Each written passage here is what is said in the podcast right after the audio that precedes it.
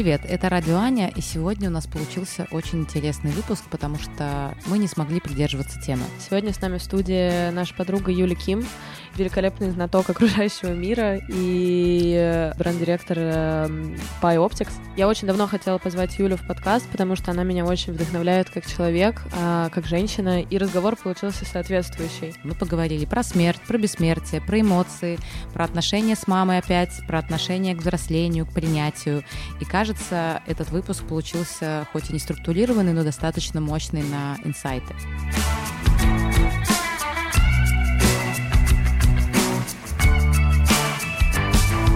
Скажу, что не чувствую себя взрослым человеком. Мне кажется, я пережила несколько вот этих переходных возрастов, и, на мой взгляд, это связано с тем, что я, когда была помладше, я всегда была очень эмоциональным человеком, я была, соответственно, очень эмоциональным ребенком, а когда эмоциональность вот так вот переплетается с пубертатом, мне кажется, что это вообще какой-то, ну, коктейль Молотова биохимический. И у меня мама довольно властная. Ну, нет, даже не властная, она сильно сама по себе человек, и мне кажется, что есть вот такой вот образ, как бы, да, даже в культуре стальной женщины с яйцами, это вот про мою маму. Она как будто бы сама того не понимая, своим примером, в общем, во мне какие-то такие маленькие э, детские вещи подавляла, хотя я понимаю, что, наверное, ну, зла она, понятное дело, как бы никакого не, не замышляла. И так, короче, повелось, что почему-то я всю жизнь... Ну, последние там три года уже гораздо меньше, но я живу с установкой, что вот быть такой эмоциональной, такой немножко это как бы тупо, и, ну, вообще-то взрослые себя так не ведут, и поэтому у меня как бы моя вот эта эмоциональность, которая на самом деле фундаментальна, мне с ней вообще ничего не надо делать, мне просто нужно учиться как бы, ну, так, жить так, чтобы я от этой эмоциональности не страдала. Все, короче, вылилось в то, что я в себе вот это все подавляла, я пыталась быть такой всесильной, такая вся ответственная, потому что я же уже взрослая девочка, и мне нужно помогать там маме, семье, бабушке, братьям и так далее, но как бы против себя не попрёшь. На самом деле я могу поддержать этот конфликт, это буквально та тема, которую мы сегодня обсуждали с моим психотерапевтом. Нам надо перестать записываться после Аниного психотерапевта. В общем, сегодня мы обсуждали как раз-таки историю. У меня всегда была проблема такая, связанная с, в первую очередь, романтическими отношениями. Мне было неловко проявлять излишнюю эмоциональность, потому что мне казалось, что это для людей неудобно, некомфортно, это давит на них. И я еще очень тактильная, люблю все трогать, я вся вот как бы... Мы с тобой встречаемся, я целую твой живот, условно говоря. И у меня был один такой достаточно неприятный экспириенс с чуваком. Мне было лет двадцать, наверное, и я себя очень как бы, ну, как вот двадцатилетняя девочка такая, вот это все. И э, в какой-то момент чувак мне просто бросил фразу, что типа не веди себя так, мне не нравится, когда ты себя так ведешь. Я еще, у меня есть привычка, я когда хожу в музей, я очень люблю трогать экспонаты. С этим невозможно бороться, я просто люблю это делать. Мне прикольно так соприкасаться с... Ты сейчас так криво на меня смотришь. Я, я просто, прости, я представляю Пушкинский музей, так картины, там, да, я да, не да. знаю, Айвазовский. Ты не представляешь, какой у меня был экстаз, когда я была в музее Ван Гога в Амстердаме, и я потрогала Ван Гога. Я просто представляю такое количество людей. Краска, теплообмен, влажность. Так, чтобы она долго с ним пришла. Браевич такая, типа, до этого съела тирамису, круассан руками, жирными пальчиками, еще что-то. И такая немножечко погладила. Нет, ну не настолько. Вот, и чувак мне говорил из разряда, мне стыдно с тобой ходить в музей. И, ну, как бы это все реально какие-то поганые такие вещи, которые твою эмоционально заглушают, и как бы ты потом начинаешь стесняться себя, проявлять в этом смысле. Как раз-таки, когда я не замалчиваю и не скрываю вот эту всю свою гамму, именно тогда получается самое откровенное общение и самое откровенное проявление того, чего я хочу, что будет хорошо для меня и чего я хотела бы получить от другого человека. Короче, взрослому человеку нельзя быть эмоциональным. Есть некоторая такая установка, мне кажется, ну, если большими мазками, да, ты не можешь позволить эмоциям взять над тобой верх, потому что у тебя там к условно тридцати годам должно уже быть хоть какое-то там рацио, скажем так, потому что, ну, блин, как минимум тебе нужно бабки зарабатывать, жить на что-то, все мы шестеренки в этой машине. Системе. Да, mm-hmm. да, и это никак не противоречит тому, что ты можешь быть эмоциональным человеком. Мне кажется, последнее взросление... У меня было вот недавно, я заболела, и мне было очень худо. я не могла особо ни с кем общаться. Единственный человек, с которым я общалась, более того, я три месяца спала с мамой, что мне до сих пор иногда бывает стыдно говорить где-то даже друзьям.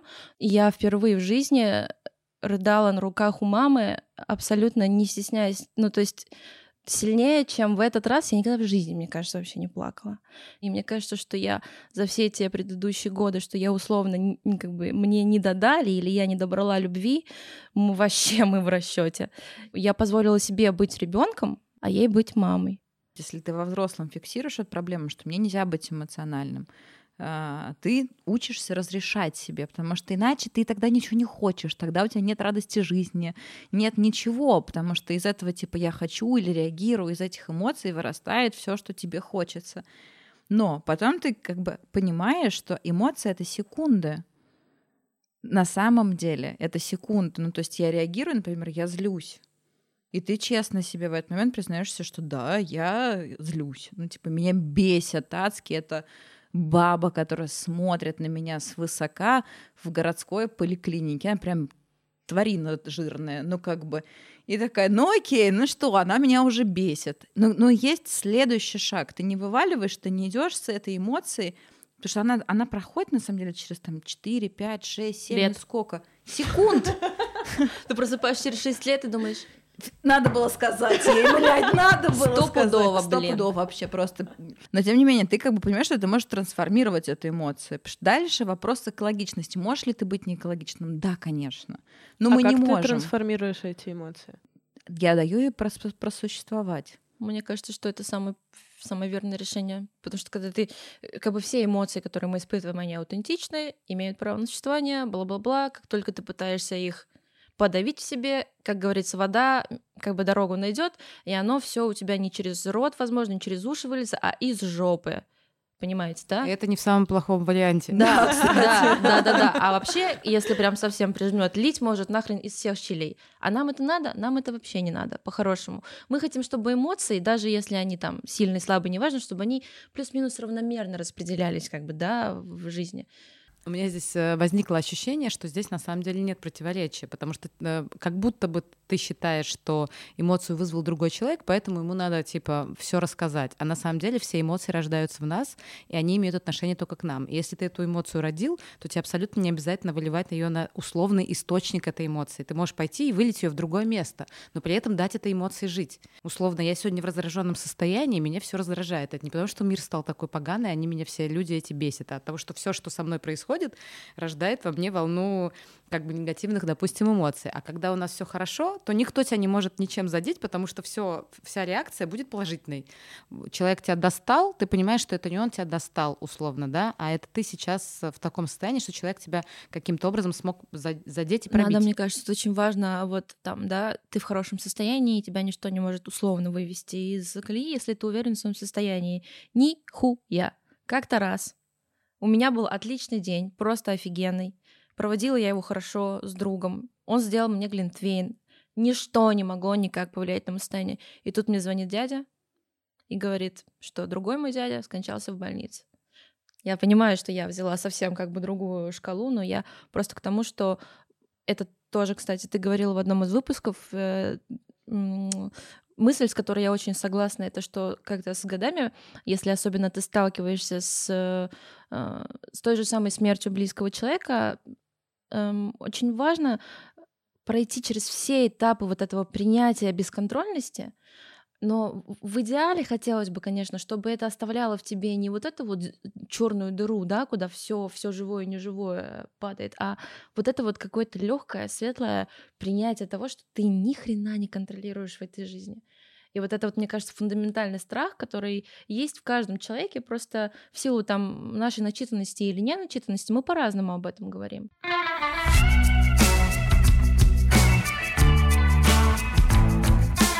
Вот как думаете, какой оптимальный возраст для ребенка, да, чтобы вот он столкнулся с фактом смерти вот лицом к лицу, ну условно, да, тебе семь лет. Это достаточный возраст, чтобы тебя повели на похороны кого-то из Мне Член кажется, семьи. Вообще даже в сорок и пятьдесят недостаточный возраст для того, чтобы тебя куда-то увели до похороны. Да, это отстойное, это отстойное мероприятие. И... В этом плане, на мой взгляд, как бы смерть менее ужасная вещь, чем вот все то, чего это все сопровождает. Ритуал.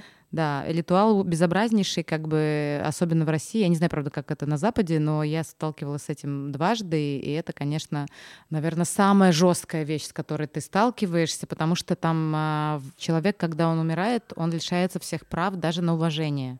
Как бы, и это абсолютно, становится телом, да, просто, которое как бы не... И уже не можешь ты повлиять никак на ритуал прощания с тобой, к сожалению, если твои родственники недостаточно уважительны. У меня просто как раз в, в юности, хотела сказать. Ань, бесишь.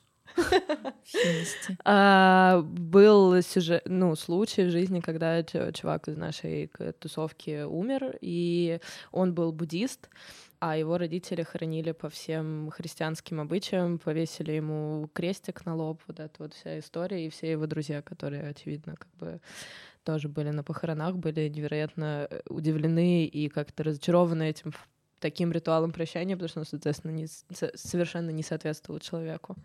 Мне вот, кстати, кажется, что одна из тем про взросление — это когда ты начинаешь осознавать, что такое смерть, но не на словах просто, а на каком-то физическом уровне. Когда у тебя умирает бабушка, ты перестаешь быть внучкой. А потом, когда у тебя умирает там мама или папа, ты перестаешь быть ребенком. Ты можешь еще какую-то роль себе э, создать, типа матери, потом, может быть, бабушки условно. Но вот эти предыдущие роли, которые к детству имеют отношение, они, они заканчиваются. И это вот тоже как бы такой переломный момент, по крайней мере, у меня в жизни был. Я обожаю тему про смерть. Я просто сидела и такая, Я неужели, тоже. неужели мы реально сейчас это будем обсуждать? Блин, это а, так круто. Я тоже очень люблю. Я обожаю. Я столкнулась со смертью первый раз в четырнадцать лет. У меня одновременно умерло четыре человека. Моя подружка из школы, которая оказалась в Беслане, и мой лучший друг с дачи со своими родителями. Жестко. Я узнала об этом в один день. четыре человека. Мне четырнадцать. И вот это было жесткое столкновение со смертью. Лучше бы меня подготовили на хомячках, если честно. Я пришла к папе четырнадцать лет и говорю, скажи, пожалуйста, а Бог есть? Потому что когда ты сталкиваешься со смертью, тебе становится неимоверно важно. Душа, религия, что происходит после смерти и так далее. Папа посмотрел на меня и сказал, говорит, я не знаю, но лучше жить так, как будто он есть. И это Опа. прикольная фраза, которая в меня засела. И потом, я говорю, как бы она запустила вот эти процессы поиска вообще души и экзистенциальных вопросов, потому что стал смерть, по сути, это то, что дает нам все экзистенциальные кризисы. О, да, стопудово. Что происходит после? Зачем мы здесь живем? А сколько у нас времени? А что нам здесь делать все это время? Но мне кажется, что смерть — это офигенный ресурс, который нужно использовать. Об этом нужно а. говорить, б. помнить. Реально, вот фраза «Да сегодня я на еще один день ближе к смерти», она офигенная, потому что ты такой собираешься, и что я сегодня сделал? И интересно, почему в нашей, условно, стране это почти табуированная тема. Да. А, потому что даже вон там буддисты говорят о том, что для того, чтобы быть готовым к смерти, нужно про нее по чуть-чуть думать. Это как микродозинг. И считается, что последнее издыхание человека — это вот там, если человек подготовлен, то это самый мощный трип вообще у человека. Мы да. про это никогда не узнаем, что там с ним происходит, угу. но трипануть, в принципе, в итоге, наверное, было бы прикольно. В конце всего этого. Да. Честно говоря, вот как вы относитесь вообще к такой теме, как бессмертие, например? Ужасно. Конкретно Нахрен прям... вообще эту да. тему. Зачем? Я, например, боюсь умирать, но я при этом не хочу бессмертия, потому что мне кажется, что бессмертие имеет смысл только если тебе периодически лоботомию делают для того, чтобы ты забывал весь свой предыдущий периодически опыт. Периодически лоботомию? Это придумали уже, это называется перерождение. У-у-у! Но серьезно, по сути, лоботомия с гормональной перестройкой, но ты просто перерождаешь. Перерождение ты имеешь в виду, когда ты умираешь и рождаешься в новом, в новом теле? теле ну, да. Вот для меня вообще глобально э, история про смерть э, и старение — это вообще такой трики момент. Я считаю, что э, как бы со мной заключили не, не, некачественный договор. Когда я рождалась на свет, меня никто не спросил, хочу ли я участвовать в том, что будет происходить. То есть как бы сначала очень... развиваться и хорошеть, и улучшаться, а потом начать как бы э, ухудшаться, стареть и умирать. Слушай, никто не заключал договор этот. Вот это, знаешь, самая важная фраза, мне кажется, ну не самая важная, а самая такая уже избитая фраза «Я не просила, чтобы меня рожали». И мне кажется, это потрясающе. В этом смысл взросления и движения к смерти. Ну, то есть... Типа, меня уже родили, что делать дальше? Да, и ты такой... сначала ты такой, типа, что делать дальше? И мне тут не нравится, это подростковый период. И нахерачила глаза черным, и такой, жизнь говно, все плохо, мне тяжело, мне больно и так далее. Потом ты взрослеешь, и смысл как раз взросления, что ты начинаешь радостно идти к смерти. Ну, потому что... И такой, как бы, классно. У нас очень много теорий, защищающих нас от страха смерти. У Черниковской, по-моему, есть лекция про генетику, где она рассказывает о том, что ребенок рождается у тебя в двадцать лет, он получает те ДНК, ту информацию, которую ты наработал к двадцати годам. Рожая его в сорок лет, он получает ту информацию, которая у тебя есть к сорока. Груз, Мы... Грустный ребенок будет такой, видишь, в сорок рожденный. Сразу с аппликатором Кузнецова. Это классно. Можно постоять, пожалуйста. И эвкалиптовым маслом немножечко мне намажешь еще. Спасибо, мама, мне отлично. Может быть, мудрым? Почему грустным сразу? Мне кажется, реально... Ты учишься в течение взросления решать экзистенциальные вопросы. Что происходит с людьми в тридцать? Их накрывает, типа, я умру. Или я ничего не добился. Да. Или зачем я Где здесь нужен джет? Вообще? Или какой смысл во всем этом? Да. По-моему, ну, какой это, смысл? Это очень хороший случай, если люди задаются всеми этими вопросами. И, по сути, если ты на него эффективно отвечаешь, дальше тебе становится жить приятнее, легче. И ты старее, ты понимаешь, что это честный обмен на самом деле. Отдавая кусочек своего коллагена, я не знаю, или подтянутой жопы, ты получаешь э, спокойствие. Я ты не по... готова от жопы отказываться. Анька, тебе очень повезло с твоим мышлением. Мне кажется, что вот такой вот адекватный, такой адекватный, какой-то простой, легкий подход к теме смерти, он очень важен, потому что оказывается, что нас всех это очень сильно волнует. Это штука, которая может снять вот эту, как минимум, такую острую боль, которую ни с чем не спутаешь. Это острая боль от понимания того, что и я умру. И все мои любимые люди тоже умрут. У меня, знаешь, Анька, к тебе вопрос. То, что вы с- записывали с Майк Лукман, много говорили про маму. А, у тебя мама умерла уже. А давно? А, честно говоря, стыдно признаться, я не помню, как, сколько лет назад. Три или четыре? Три. Ну, в общем, относительно недавно, как по мне. Вот это, кстати, тоже, наверное, психологическая травма. Я забыла просто дату и, и, да, и как бы и год смерти. Как ты думаешь, ты для себя решила вот этот вопрос с мамой? У тебя нет какой-то обиды на нее, которая вот закомпостировалась там где-то в детстве? И вот сейчас она ушла, например, и у тебя есть проблемы с тем, что ты не смогла ей что-то высказать условно, или что у тебя больше не будет никогда такой возможности, или что ты могла бы быть мягче. Короче, вот... Вопрос про то, что я могла бы быть добрее, эмпатичнее и мягче, безусловно, есть, но я понимаю, опять же, это вот та самая метапозиция. Угу. То есть я стала, как сказать, в некотором смысле была участником ее болезни, угу. и в некотором смысле поучаствовала в ее смерти тоже. И можно было себя после этого как бы очень сильно винить. Как бы винить, да, но я там, собственно, рыдала и, конечно, винила себя первое время. Потом и открылся шлюз там любви и вот этого всего, и я, конечно, ходила и говорила, как так получилось, что я вообще не могла к ней проявить хоть какую хоть чуточку, там, не знаю, доброты, эмпатии, какого-то там не жалости хотя бы и так далее. Я просто, опять же, так как я в тот момент уже чуть-чуть была прокачана психологически, mm-hmm. я понимала просто, что в каждой ситуации мы действуем из максимальных возможных, как бы, ну, возможностей, в которых мы находимся. В тот момент я была в том психологическом состоянии, что я по-другому не могла проявиться. Ну, то есть это как в игре, в компьютер, но ты никак не можешь пройти дальше, следующий уровень. И вот, собственно, этот уровень, к сожалению, был возможен только при таких обстоятельствах, когда человек, который тебя триггерит, уходит, и у тебя это все начинает как бы проливаться, соответственно, куда-то, и ты становишься чем-то другим. И в этом состоянии ты вдруг можешь уже действовать. Любить человека. Да, например. Да. Принятие, да, какое-то нужно. У меня была такая привилегия понять это при ее жизни. Наконец-то сейчас, когда я отстрадала все свое детское, я получила все то, что мне казалось, что мне не додали. Я вышла в ноль, свела дебет с кредитом, и сейчас я уже себе позволяю с ней гораздо больше. И так как я позволяю себе быть с ней тупым ребенком, условно, да, она наконец-то расслабилась и поняла, что ей нужно быть мамой для своего дурацкого ребенка, который вообще непонятно, что будет делать в этой жизни. И как-то мы эти силы выровняли. И очень верно ты сказала, что вот у тебя не стала мама, не стала папой, и ты перестала быть ребенком для кого-то. И это тоже очень круто, потому что я понимаю, что вот пока у меня есть родители, я имею вообще все права биологии, де юра, де факто, похер вообще. быть ребенком. Я планирую быть ребенком с ними вот до победного вообще. После нашего выпуска с Майей моя мама послушала его и написала мне очень интересный отзыв. Сейчас я его возьму, чтобы протестировать вам. А как-то в подкасте потерялась именно личность мам, как будто есть универсальная формула воспитания детей, и мамы что-то детям должны всегда, даже после кончины. Я ее попросила развить мысль, она пишет: «Вкратце, мамы — это такие же женщины с очень большим функционалом, и они тоже хотят оставаться собой, помимо высокой миссии мамы. Они также хотят жить и своей жизнью тоже. Нас никто не учит быть мамами, это рождается внутри тебя и формируется в соответствии с твоим детством, воспитанием и так далее. А в подкасте все время звучало, что вы выросли, и мамы нанесли вам некий психологический урон, который вы компенсируете терапией. Но мамы просто живут свою жизнь». Да. Согласна абсолютно. И а, мы все тоже, нам тоже прилетит.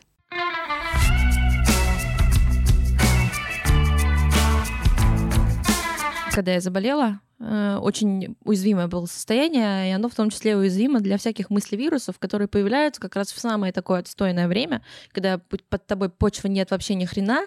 И я вот лежала, рыдала в соплях вся и думала: пиздец, у меня накоплений никаких нет. Я вообще не знаю, как пользоваться медицинской страховкой. Мне кажется, я счетчики снимала в последний раз в жизни лет пять тому назад, и то по какой-то случайности. Мне казалось, что я настолько не, неказистая, что я какая-то нелепая, неуклюжая и совершенно никак не приспособленная к вот этой большой взрослой жизни, что у меня начинался какой-то стресс, там чуть ли не до панических атак. Мне казалось, что у меня нет вообще ничего, с чем я могла бы вот сейчас вот так вот все это взять, уйти из своей зоны комфорта и сказать себе: все нормально будет, Лёг. Это как бы та часть взрослости, ну, такая вот самая бытовая, которой у меня нет, и вот у меня ощущение из-за этого до сих пор, да, что я совершенно не готова для взрослой вот этой жизни. Это совершенно не означает, что ты э, взрослый или нет. Мне кажется, мы здесь собрались для того, чтобы посмотреть, а можно ли вообще быть взрослым, например, и реально не снимать счётчики. У меня муж, например, этим занимается. Я даже не хочу об этом думать. А вы не знаете, какая мысль возникла сейчас? Возможно, мы путаем, ну не путаем, или, по крайней мере, смешиваем понятия взрослый и самодостаточный. Потому что как бы в ситуации, если ты, ну, если мы говорим про самодостаточность, по-хорошему неплохо было бы все уметь самому, чтобы вообще ни на кого, по большому счету, ни от кого не зависеть. То есть ты можешь и счетчики сам, всегда можно, безусловно, обратиться к какому-то человеку, как ты говоришь, аутсорс там, и так далее и тому подобное, но в целом, наверное, неплохо бы какие-то базовые вещи уметь делать для того, чтобы действительно иметь более свободную позицию, например, там, да? То есть иметь деньги для того, чтобы не зависеть от родителя или от партнера, разбираться в финансах, там, в, разбираться в... Там, не знаю, в юриспруденции для того, да, чтобы тебя... было бы неплохо, конечно. У меня вопрос такой злободневный. Скажите, меня бесят все мои друзья, которые вдруг резко начали в, как бы всекаться в инвестиции. Вот они посмотрели три урока от Тинькофф инвестиций, и они что-то там покупают. Люди, которые там, я не знаю, два через два работают. Купил золото тут. Как люди? Ну, купили золото, и ладно, чего ты переживаешь на эту тему? Это потому что... У меня ощущение, что, пиздец, если я сейчас не куплю пару акций Netflix, то я точно буду с голой жопой через десять лет. Я, на самом деле, задумываюсь тоже об инвестициях, и мне все время не хватает на это времени. И я все время думаю, что, типа, блин, Ань, ну я же вот про это и про то, я действительно хочу свободы, чтобы, не дай бог, не оказаться, как вот эти все старушки и дедушки. Я прям реально хожу по городу, мне, меня ранят пожилые люди, я не могу пройти мимо, если там не купить им что-нибудь, не дать им денег. Один раз даже дала денег женщине, которая просто сидела на остановке и ничего не просила. Может, мне нужно посидеть просто, ты не очень выглядишь. Ты, ты не очень выглядишь. Сошла, у меня там трешка на Остоженке, она бы тебе такая. Ну, у меня, короче, есть адовый страх на эту тему, но я почему-то ничего не делаю для того, чтобы это не произошло, кроме того, что я лет с двадцати коплю деньги. Ну, молодец. И ты с двадцати вот прям стабильно копишь деньги? А, я никогда не жила на все деньги, которые я зарабатывала. То есть у меня есть... Но, опять же, это к вопросу, вот ты говоришь, mm-hmm. что ты в двадцать восемь осознала, mm-hmm. что у тебя нет накоплений и все остальное. У меня, к сожалению, базовые были такие истории, что mm-hmm. у меня ничего не было, и надо было откуда-то это mm-hmm. получать. К сожалению, мне нужно было самой как-то крутиться для того, чтобы у меня были карманные деньги и вообще что-то там. Я даже, это, не знаю, рассказывала, не рассказывала, один раз обнаружила тайник под кассой с деньгами, и там, в общем, прикарманивалась все время каждую неделю, и, в общем, была богатой шесть... это шестилеткой, шестилеткой, семилеткой.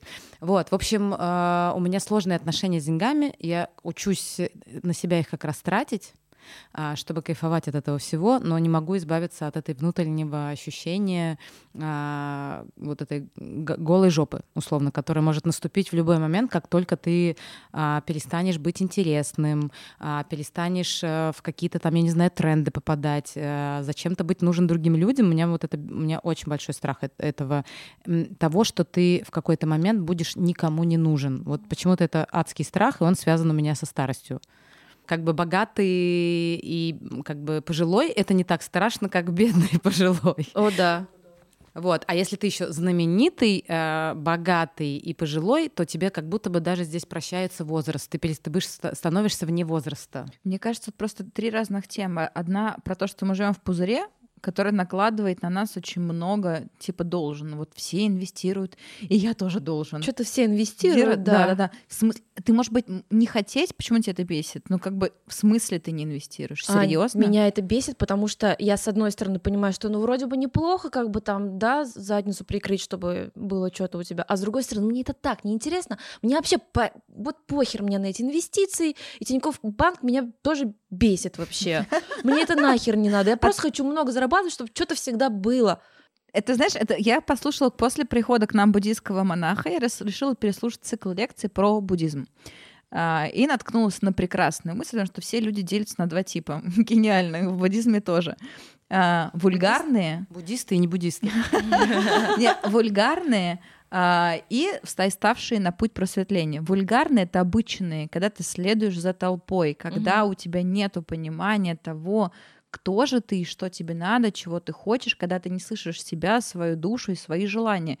И я подумала, блин, да это же просто гениально. У взрослого как раз, у него до хрена того что-то положено. О, вот да. с- сейчас еще инвестиции, плати за квартиру, а потом ипотека. Вот можно выбрать не платить за квартиру, не иди за толпой, не плати за квартиру. К тебе приходит лендлорд, просто имей свою хату. Да, лендлорд к тебе пришел, ты такая, ня, нет, Сережа, Сережа, not on my watch. Не сегодня, иными словами. Короче, есть масса вариантов, на самом деле, как ты, мог, ты можешь выбирать, каким взрослым ты хочешь быть. И мне кажется, как раз взрослый — это когда ты честно говоришь, я не хочу разбираться в инвестициях. Uh, недавно ощутила в себе чуть-чуть больше взрослости, чем обычно, uh, когда у меня была очень долгая интересная прогулка с uh, мальчиком, которому двадцать лет. Я никогда раньше не общалась, в принципе, с людьми младше меня, хотя, ну, как бы нас не очень... Кто может быть младше тебя в компании сейчас, Сань? Тебе двадцать два. Три. Почти четыре. В общем, он как бы супер классный, интересный чувак, и только за время нашей прогулки я очень сильно почувствовала, как вот эта взрослость — это моя способность выбирать, о чем париться и о чем не париться. О, вот deep, это прикольно. Да. И для меня, наверное, вот эта мудрость — это моя способность выбрать, что вот здесь вот я готова там бороться и вкладывать негатив свой в то, чтобы бороться, или свою энергию в то, чтобы бороться.